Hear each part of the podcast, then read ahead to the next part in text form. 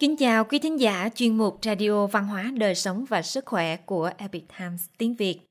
Hôm nay chúng tôi hân hạnh gửi đến quý vị bài viết của tác giả Thái Nguyên có nhan đề Luận đàm tướng mệnh, kiểu người nào thường được quý nhân phù trợ. Bài viết được dịch giả Minh Phương chuyển ngữ từ bản gốc của The Epic Times. Mời quý vị cùng lắng nghe.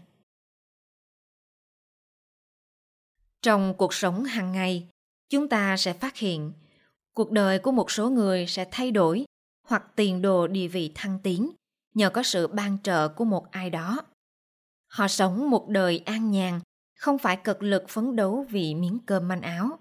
Họ không gắng sức mưu cầu điều gì, nhưng lại vô tình được quý nhân giúp đỡ, gặt hái được thành công ngoài sự mong đợi. Điều này thật giống như câu nói Cố ý trồng hoa, hoa chẳng nở, vô tâm cấy liễu, liễu thành rừng.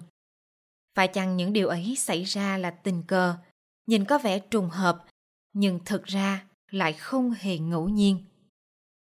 Trong mệnh có sao quý nhân. Nếu nắm bắt được quy luật của bát tự, chúng ta sẽ dễ dàng nhận thấy một hiện tượng. Đó là trong mệnh của những người may mắn này sẽ có một ngôi sao gọi là ấn thụ tinh. Khi ngôi sao này là hỷ dụng thần thì sẽ xuất hiện trường hợp này. Ấn thụ tinh còn được gọi là văn tinh, khôi tinh hoặc văn chương. Trong sách toán mệnh Uyên Hải Tử Bình có viết Những người có ấn thọ tinh đa phần rất tin tường, trong đời ít bệnh tật, cái ăn cái mặc phong phú, hưởng phúc tài lộc có sẵn. Trong tương tâm phú nói, mệnh chủ ấn thụ rất thông minh, thân thể khỏe mạnh, trái tim nhân hậu. Nguyệt trụ ấn thụ kết hợp nhật trụ cho dù không có tài phú, vẫn đăng tên bản vàng. Văn chương phong phú, vinh quy bái tổ, danh tiếng như hương. Trong tiên hiền vạn dục ngô thì nói rằng, thân chủ có ấn thụ tinh, là tên trong ngũ hành, có nguồn khí của thân chủ. Vì sinh khí, vì cha mẹ, người sinh ra thân chủ là cha mẹ, có thể hỗ trợ trong con đường làm quan, có thể ngăn chặn tổn hại. Cuộc đời gặp nhiều trợ giúp, được hưởng phúc, gặp nhiều điều kỳ diệu. Ấn thụ còn gọi là văn tinh, khôi tinh hoặc văn chương. Ấn thụ không gặp thương tổn, nhận được nhiều tình yêu thương từ cha mẹ, tài sản phong phú, an lạc phú quý. Cận hiền từ nhạc ngô nói, người sinh ra thân chủ là ấn, cố ấn là cha mẹ. Thực ra trong hoàn cảnh này, thân chủ được che chở.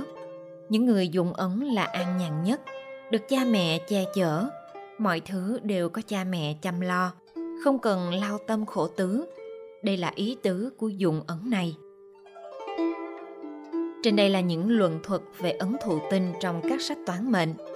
Một số câu có thể tương đối khó hiểu, nhưng đại ý là ấn thụ tinh là một ngôi sao quý nhân, sao phúc tinh.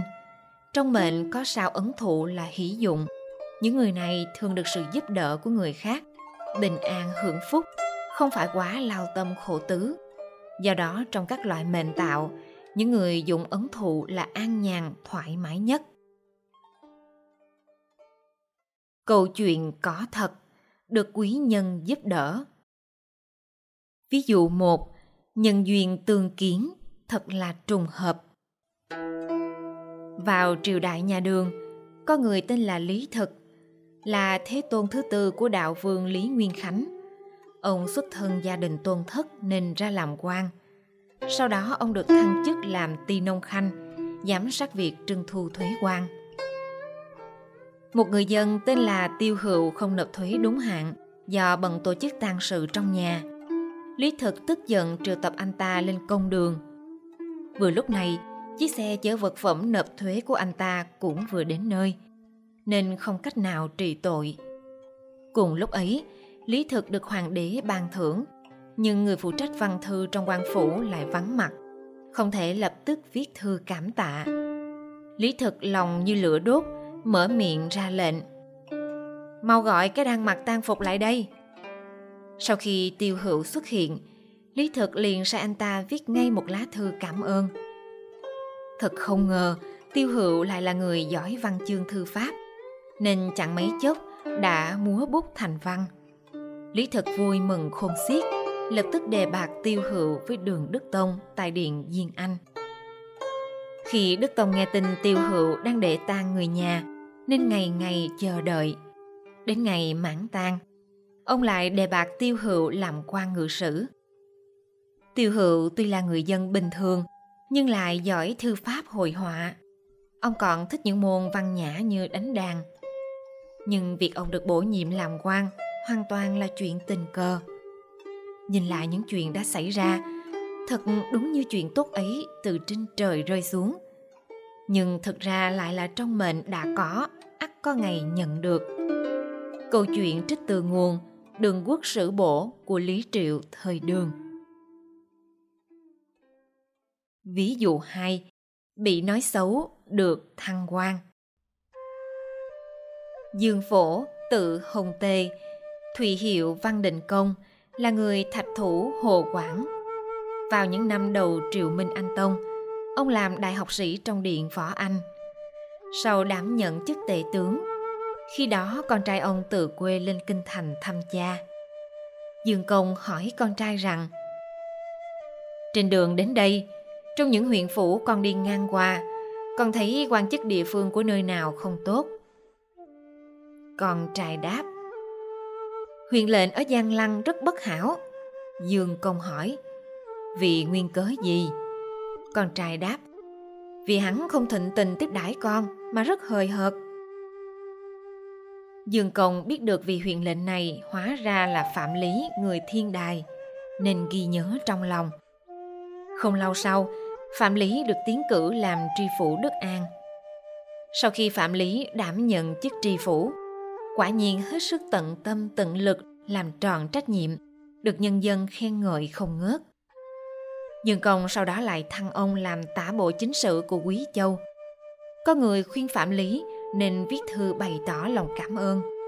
Phạm Lý đáp Việc tể tướng tuyển chọn và bổ nhiệm nhân tài cho triều đình không phải vì tình riêng, cần chi lời cảm ơn từ ta. Trong chặng đường làm quan của mình, Phạm Lý chưa từng gửi một lá thư cảm tạ nào. Mãi cho đến khi Văn Định Công qua đời, Phạm Lý mới khóc thương làm lễ truy điệu, bày tỏ lòng kính trọng và cảm ơn tri ngộ với Dương Công.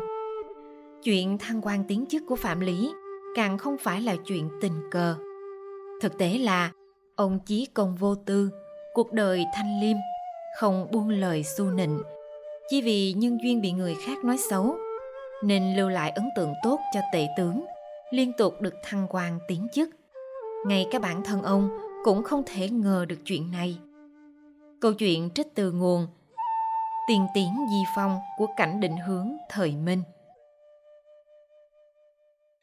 Ví dụ ba vì có tài làm thơ nên được đề bạc. Dương Vinh đảm nhận chức thiếu sư, công bộ thượng thư kim đại học sĩ trong triều đình nhà Minh. Một lần tình cờ nghe được một câu thơ trong bài thơ Tống Hành. Ông đã vô cùng xúc động nên đặc biệt lưu tâm đến tên tác giả. Hóa ra bài thơ này là của Khúc Phương, người Côn Sơn. Ông đã âm thầm ghi lại cái tên này. Một ngày nọ, tri huyện Côn Sơn là Lạc Vĩnh Niên đến Kinh Thành để giải quyết công chuyện và bái kiến Dương Vinh. Dương Vinh đã nhân cơ hội ấy hỏi Lạc Vĩnh Niên rằng Ở Côn Sơn có một người tên là Khúc Vương, anh ta là người như thế nào? Lạc Vĩnh Niên bối rối không biết trả lời ra sao. Sau đó Dương Vinh lại hỏi Người không biết vị thư sinh ấy sao? Lạc Vĩnh Niên chỉ đành xấu hổ cáo từ. Sau khi tri huyện Lạc Vĩnh Niên về đến Côn Sơn, ông đã đặc biệt đi hỏi thăm về Khúc Phương và kết thân với chàng. Không lâu sau, triều đình đã có thông báo đề bạc người hiền tài, liêm khiết đức hạnh. Lạc Vĩnh Niên liền đề cử Khúc Phương. Câu chuyện trích từ nguồn Ngọc Đường Tùng Ngữ của Tiêu Hồng thời Minh. Ngược lại có những người thân cận hoàng đế đã lâu nhưng lại không được thăng chức. Tổng Thái Tổ Triệu Khuôn Dận khi cai quản trấn Thái Nguyên, ông đã sống trong nhà của một lão phụ họ Lý trong huyện. Lão phụ rất tôn kính, hết lòng phò tá Triệu Khuôn Dận. Sau này Triệu Khuôn Dận trở thành Tống Thái Tổ, đã trở về thăm gia đình bà. Lúc ấy lão phụ đã qua đời, nên Tống Thái Tổ đã tìm con trai của bà, cho ông làm ngự trù sử. Nhưng sau một thời gian dài, người con trai không thấy được thăng chức cao hơn, nên đã xin rời đi. Thái Tổ nói với anh ta, Năng lực của anh chẳng lẽ có thể làm ngự trù sử sao? quan tước và bổng lộc chỉ xứng đáng trao cho người hiền. Nhưng ta vì tình riêng mà ban cho người quen biết. Điều này đã khiến ta gặp các sĩ đại phu mà lòng đầy hổ thẹn. Thế mà anh còn không biết tự hài lòng. Thực ra con trai lão phụ vốn không có mệnh làm quan. Câu chuyện trích từ nguồn Hậu Sơn Đàm Tùng của Trần Sư Đạo thời Tống. Một ví dụ khác, thái thú muốn tiến cử một người phụ tá, nhưng sau này không làm như thế nữa. Trong mệnh của người này không có quý nhân phù trợ. Cửu dự hoặc tác thư là người ít đô, nhờ lập công được làm tuyên phủ sử thái thú. Khi cửu dự được bổ nhiệm làm thái thú quận Minh Châu, từng muốn tiến cử một phụ tá nên hỏi rằng Người chi tiêu một ngày bao nhiêu? Phụ tá trả lời Nhà anh ta có 10 miệng ăn, hàng ngày chi tiêu 2.000 đồng. Cửu dự vô cùng ngạc nhiên nói Thân là thái thú, nhưng chi tiêu hàng ngày của ta cũng không đạt đến số này. Là cấp dưới, các khoản chi của anh đã gấp đôi ta. Như thế làm sao tránh nổi chuyện tham ô? Thế rồi ông đã từ bỏ ý định tiến cử người phụ tá này. Câu chuyện trích từ nguồn Tống Sử Cửu Dự Truyện Người xưa thường nói Phú quý tại thiên, thánh hiền do kỹ Vinh hòa phú quý đều do ông trời chứ không thể do mình nhưng muốn làm hiền nhân quân tử là do bản thân quyết định, chứ không phải do trời. Trên thực tế, những người quân tử hiền đức cũng được trời ban phước nhờ phẩm hạnh cao khiết, thanh bạch của mình.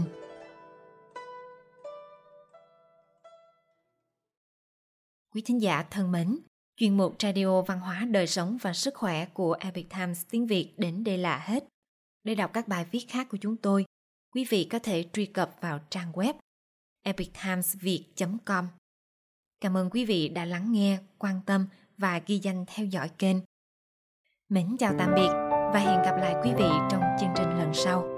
Kính chúc mọi điều bình an và tốt lành tới quý vị cùng người thân.